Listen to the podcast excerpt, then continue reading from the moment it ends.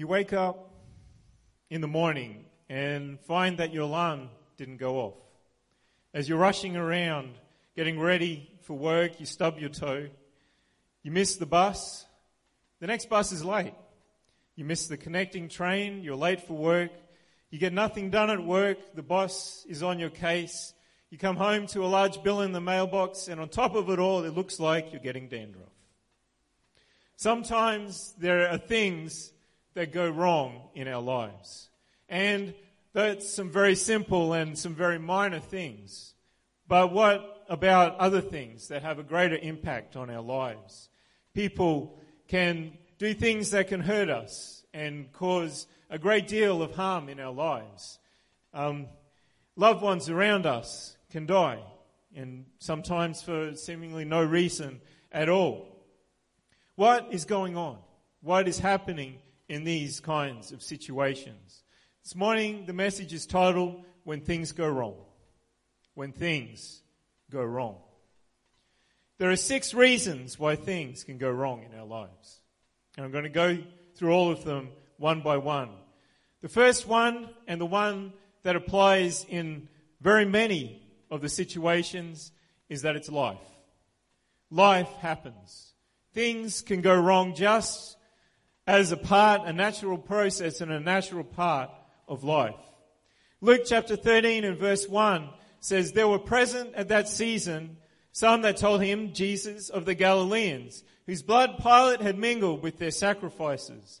And Jesus answering said unto them, Suppose you that these Galileans were sinners above all the Galileans because they suffered such things? I tell you no, but except you repent, you shall all likewise perish. Or those 18 upon whom the tower in Siloam fell and slew them, think you that they were sinners above all men that dwelt in Jerusalem? I tell you no, but except you repent, you shall all likewise perish. It wasn't because they were bigger sinners than anybody else that these things happened to them. It was because of life in general. It was because of things that were happening. It wasn't because they were specifically targeted and chosen to have these things happen to them because of something terrible they had done. But it was because life happens to people. Bad things can happen that can affect lots of people, and we as the church are not exempt from them. God will protect and God will keep us from many things, and only when we get to glory will we know just the extent of what He has done in our lives and what He has protected us from. But that does not mean that He completely takes us out from the world or the effects of things that are happening in the world. Things like flus and pandemics, rate rises, market drops on housing, all of these things can affect a lot of people and it's a part of life. These things happen and affect many people, even everybody sometimes, depending on the extent. Sometimes things happen at the worst possible time, but that doesn't necessarily mean that God is against you, or that Satan is having a go at you, or that you or anybody else has sinned. In the book of Ecclesiastes, King Solomon wrote in chapter 9 verse 11, I returned and saw under the sun that the race is not to the swift, nor the battle to the strong, neither yet bread to the wise, nor yet riches to men of understanding, nor yet favor to men of skill, but time and chance happens to them all. This was written by a backslidden King Solomon, but the principle remains. The, you can prepare all you like, you can do all your research, and you can have everything in place to be a success in whatever you're trying to do, but that doesn't mean that things aren't going to happen that can cause things to go wrong. Time and chance, circumstances, things can happen. Sometimes things just happen that affect us, and it's life. It doesn't mean that we've necessarily made a bad decision ourselves, or that other people have made bad decisions, or that we or anybody else has sinned, or that God or Satan is involved. It's just life. But what we need to know is that God is not surprised by anything. When something happens to us that's bad and it's just a part of life, God isn't there saying, Well, I didn't see that coming. Sorry about that. I feel bad for you. No, he knew it was coming and he allowed it to happen. He chose not to protect you from it this time. And that means that it won't destroy you. And that God wants to use it for a greater purpose in your life, to build your character. So often our first thought can be to blame God or think that He has somehow caused it. I don't know why, but it's just such a natural thinking to start blaming God or anybody else or anything else. And I guess our reasoning behind that subconsciously is, well, He's got our lives in His hands, right? He's promised to protect us and keep us safe from harm, right? Well, God has promised us that we'll never be tempted above that we are able. And He has promised to provide all our needs. He didn't say immediately though, but He's, well, He said He'll provide all our needs. But He hasn't promised us supreme protection from everything and from everyone. We don't live in a Jesus bubble where anything that could ever hurt or harm us bounces off. If we had that, we would be spiritually spoiled kids and we would never grow. We will become arrogant and look down on people that are having problems in their lives. It's only by going through things ourselves that we can have compassion. We learn to have compassion. We learn to put ourselves in people's shoes and be able to encourage and lift them up rather than tearing them down. Jesus knows what he is doing, and he has a purpose in building our spiritual character through the normal course of life as well. So when you miss the bus or a connecting train or something goes wrong, it's not God's fault. If you find yourself starting to get angry or annoyed, take an internal check of your own attitudes. Are you expecting everything to go right just because you're a Christian? Or because you feel like you're close to God? Think again. That is not going to happen. Allow your internal and immediate reactions to these things to be a spiritual weather vane for what you most need to change in your life. God will use these trivial things if we will let Him to help us get rid of some bad attitudes and attitudes and thought processes in our lives, leading us closer bit by bit into that perfect image of Jesus. The second way that bad things can happen is that Satan is trying us. Yes, we have an enemy. Yes, we have an accuser. Satan, the, the word Satan is accuser. Satan is the accuser of the brethren. He will try and want to tear us down in every way possible. The best and most popular, most uh, used example is Job. Job was a righteous man. God himself says that Job was righteous. There was nobody else like him in the earth. But Satan, and, he'd put a hedge around him to, to protect him and to bless him. And, and Satan said, hey, if you take some of this stuff away, he's going to curse you. And so Job lost his children, he lost his herds, he lost his flocks, he lost everything that, is, that he had except his wife and he still worshiped God.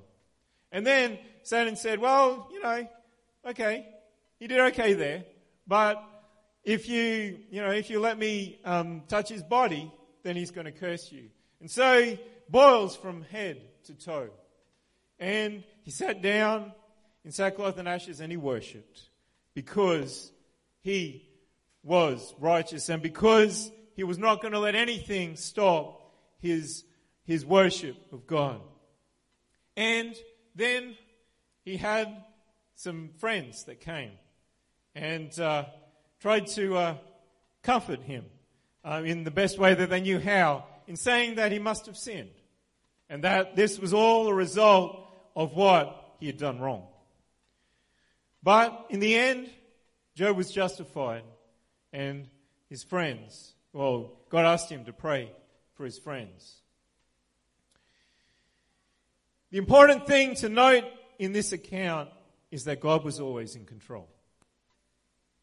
In every trial of Satan, Satan had to specifically ask God to allow it to happen. God had put protection over Job's life because he was righteous so that Satan couldn't touch him. Satan had to ask God each time he wanted to bring another trial on Job. He couldn't just do it. God would not have allowed the trials and temptations to come Job's way if he knew that Job could not handle it. 1 Peter 5 and verse 8 says, Be sober, be vigilant, because your adversary, the devil, as a roaring lion, walks about seeking whom he may devour. Whom resist steadfast in the faith, knowing that the same afflictions are accomplished in your brethren that are in the world. Satan will try us, try to get us to get a bad attitude, to leave the church, will bring things on us that we don't know what's happening or the reason why. But the stuff that he tries us with, the things that go wrong, are all the same things that the general population have to deal with as well. So blaming God or leaving the church won't help your situation. It makes it worse. Because when you leave the church, you leave the protection and blessing of God in your life. You leave the victory that God will bring in His time behind. We need to allow God to work with us when these things happen. These things are, are there to strengthen our faith, to, to make us stronger in Him, to be able to, to resist the devil, to be able to fight against anything that comes against us. But when we allow a bad attitude to come, then Satan will start to win that battle. It will be a time of testing, but God will never allow us to go through anything that we're not able. Satan cannot touch us without the permission of God. And so we know that God has it in control. We know that God has our lives in control and that what He allows against us will never take us away from Him. Because God knows we can handle it. The third reason why things go wrong is our sin. Things can go wrong in our lives because God wants to deal with sin in our lives. It could be judgment for our sins, or it could be God trying to get our attention that we need to change. It's not always judgment. Trying to get our attention that we need to repent. If you know that you've got sin in your life, the things that go wrong may not be because of that sin, but you should let those bad things lead you to repentance so that you can experience the blessings of God again. God will let things happen to us if we're in sin to bring us back to Him. There is a purpose. There is a plan. 1 Corinthians chapter 10 and verse 1, starting from verse 1.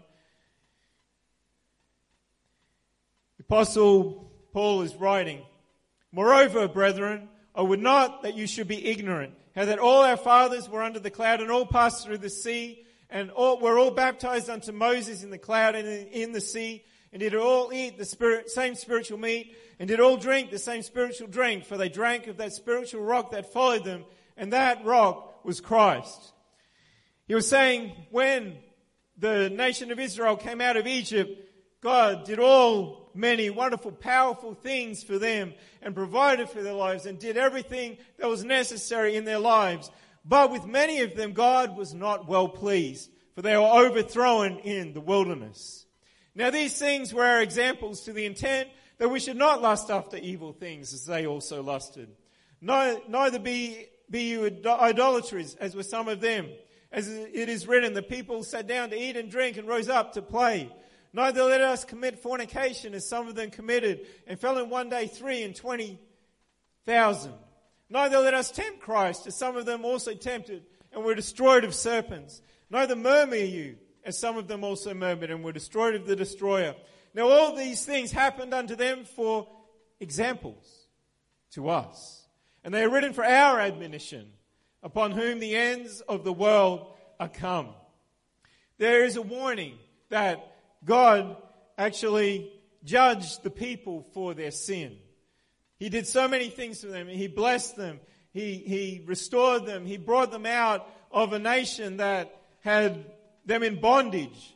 But, and he kept them. He provided for them. He gave them food. He gave them water whenever they needed it. But they chose to walk away. They murmured. They complained. They decided to, to take um, leadership of the people of God. And God brought judgments on them because of their sin and their unfaithfulness to God. Wherefore let him that thinks he stands take heed lest he fall. If we are proud, if we think that nothing can touch us, if we think that we're going to stand no matter what, especially if we're in sin, we're going to fall. There has no temptation taking you but such as is common to man. But God is faithful who will not suffer you to be tempted above that you are able. But will with the temptation also make a way to escape that you may be able to bear it. Wherefore, my dearly beloved, flee from idolatry. I speak as to wise men, judge you what I say. You see, God will make a way to deliver you from any sin. You just need to be repentant and determined to follow Jesus again. We will be tempted sometimes. We will be tried, but that doesn't mean we have to give in. Just the fact that you are tempted doesn't mean that you have sinned. It's what you do with that temptation that counts. If you stand against it, if you resist it, it, the Lord will provide that way of escape that He talks about that we do not have to sin. Just because we've fallen before, just because we've fallen a hundred times before does not mean that He will not provide a way of escape if we will resist that temptation. James 1 and verse 2 says, My brethren, count it all joy when you fall into diverse temptations, knowing this, that the trying of your faith works patience. But let patience have a perfect work, that she may be perfect and entire, wanting nothing. And then further down in verse 12, blessed is the man that endures temptation.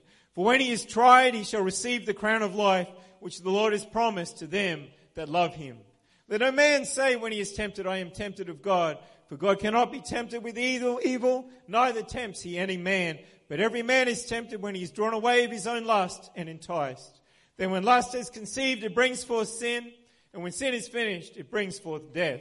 Do not err, my beloved brethren. We have a war within us between our flesh and our spirit. We want to do the things of God and our flesh wants to do what it wants to do. But we do not have to give in to temptation. The first law of sin is don't do it. Just don't do it. It breaks your relationship with Jesus and he can't do anything with our lives until we repent, humble ourselves again and come back to him. But when we do, when we learn to resist temptation, he will make us spiritually powerful.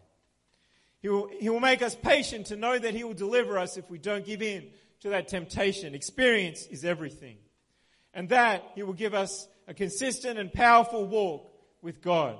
The things that happen to us because we sin should be a powerful uh, force to bring us back to God and to, um, and to overcome sin in our lives because He will deliver us. The next one Number four, other people's mistakes and bad decisions can cause things to go wrong in our lives. This can be hard to take. Often, unless we are very deliberate about forgiveness, it can lead to bitterness. Most of the time, it seems to lead to an attitude of blame and self-justification and feelings of victimization. It's not my fault I'm this way. It's the fault of my fill in the blank my brother, my sister, my mother, my father, my grandfather, my aunt, my uncle, my friends, my workmates, my boss. God will use these situations to mold and shape you to who He wants you to be. Despite what has gone on before, no matter how bad it was, He wants to show His power and His ability to heal any situation, both in you and through you to others who have gone through similar situations. 2 Timothy chapter 3 and verse 10, but you have know, fully known my doctrine, manner of life, purpose, faith, long suffering, charity, patience. This is Paul speaking. Persecutions, afflictions, which came unto me at Antioch, at Iconium, at Lystra. With persecutions I endured, but out of them all the Lord delivered me. Yes, and all that will live godly in Christ Jesus shall suffer persecution. Persecution is one less, one less personal example of other people's mistakes and bad decisions. But we can be hurt in powerful and debilitating ways by the people that we most trust. Even by complete strangers or worldly enemies as well. Even people in the church can make mistakes and bad decisions that affect us personally. But we have the choice of whether we take it personally or not. We choose how to respond to these words and actions. As Christians, Jesus has given us the power to forgive anything against anybody. And that's not to say it's going to be easy, but He has given us that power. Because he went before us and went through the same things and was willing to forgive them enough that they were also offered salvation just like everybody else. Many of those that were saved on the day of Pentecost were people who had been crying out, crucify him, crucify him, along with the Pharisees and Sadducees just 50 days before. When Peter accused the crowd of crucifying Jesus, which was true, they realized what they had done and asked Peter what they could do to get forgiveness and make it right. Men and brethren, what shall we do? They couldn't go to the spiritual leaders, the Pharisees and the Sadducees, because they were the ones that had instigated the whole thing. But Peter let them know the way of salvation that day, and many responded. About 3,000 souls. They had a part in killing righteous Jesus, but salvation and forgiveness was still offered to them. They had been a part of causing Jesus to be put to death, but they were offered salvation just 50 days later. That's the kind of forgiveness a follower of Jesus must have. Jesus wants to heal and deliver you from blame, self-righteousness, which is another form of pride, and bitterness. Because they will destroy you. And Jesus has so much better things for you than that. Forgiving others will never be easy, but Jesus went before you and has given you that same power. He was victorious, and you will be victorious as well as you allow Him.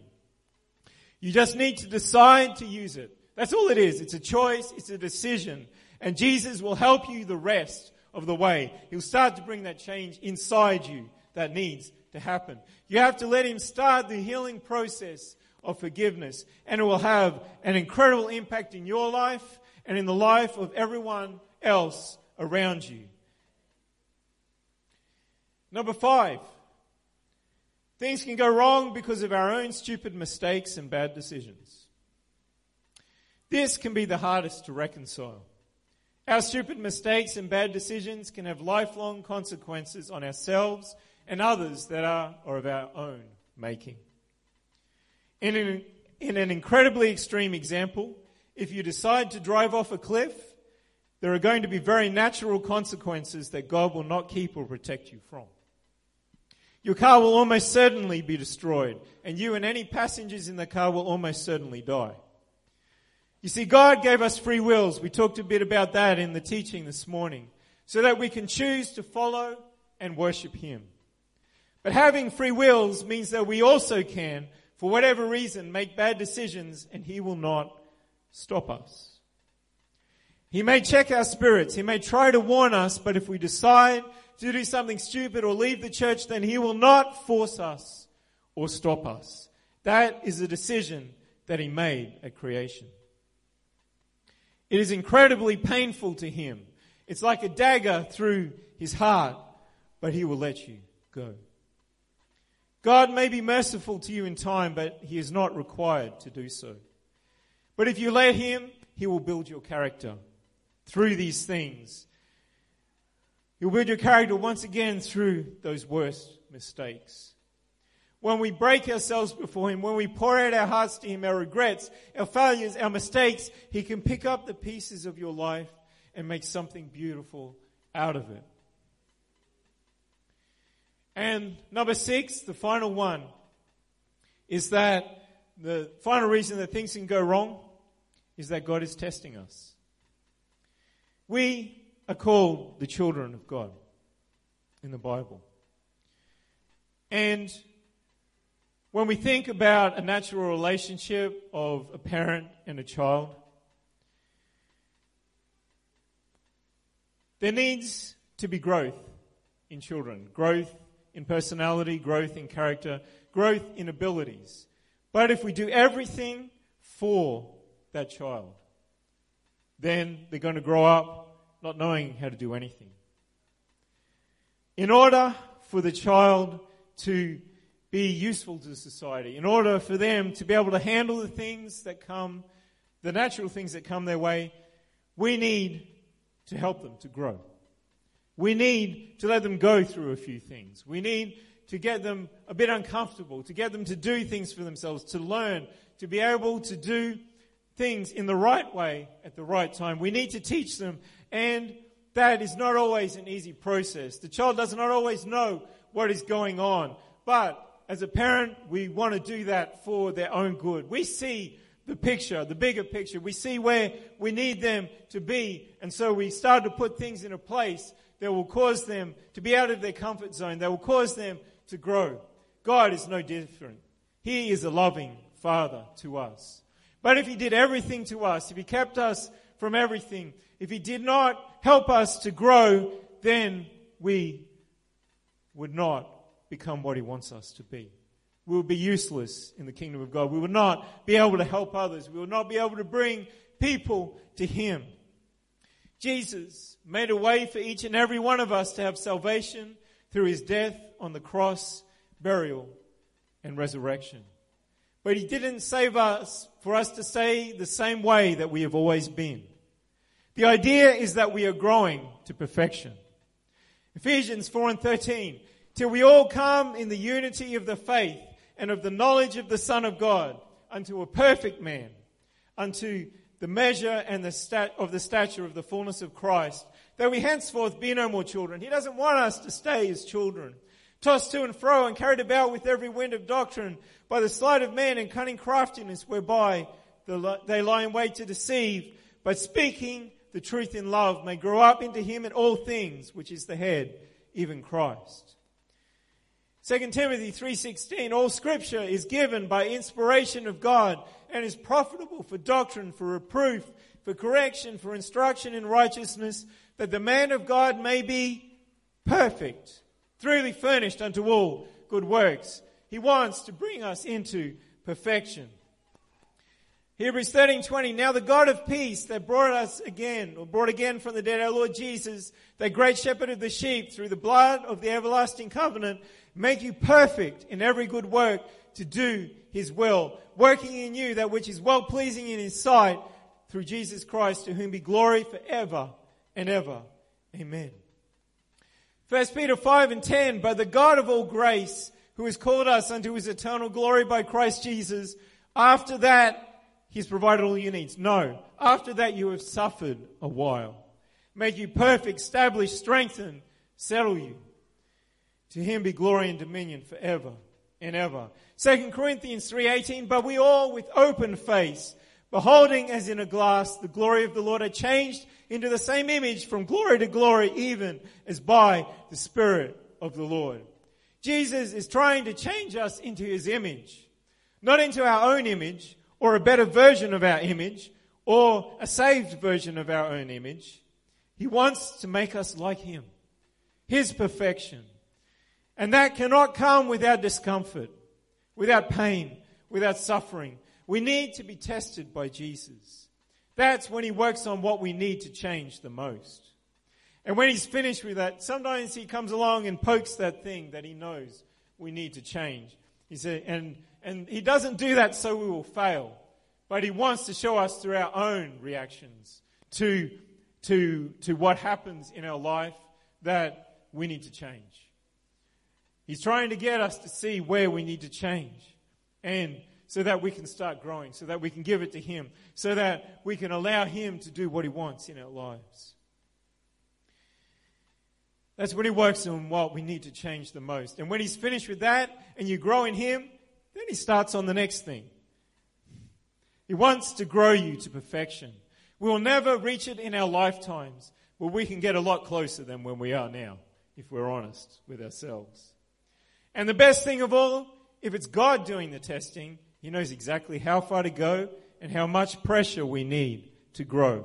He won't do anything that will destroy us. He's doing it all for our good, our perfection, to be able to do His work and His will in a greater and in a more powerful way. If I, we could all stand this morning, if someone could come to the piano, please.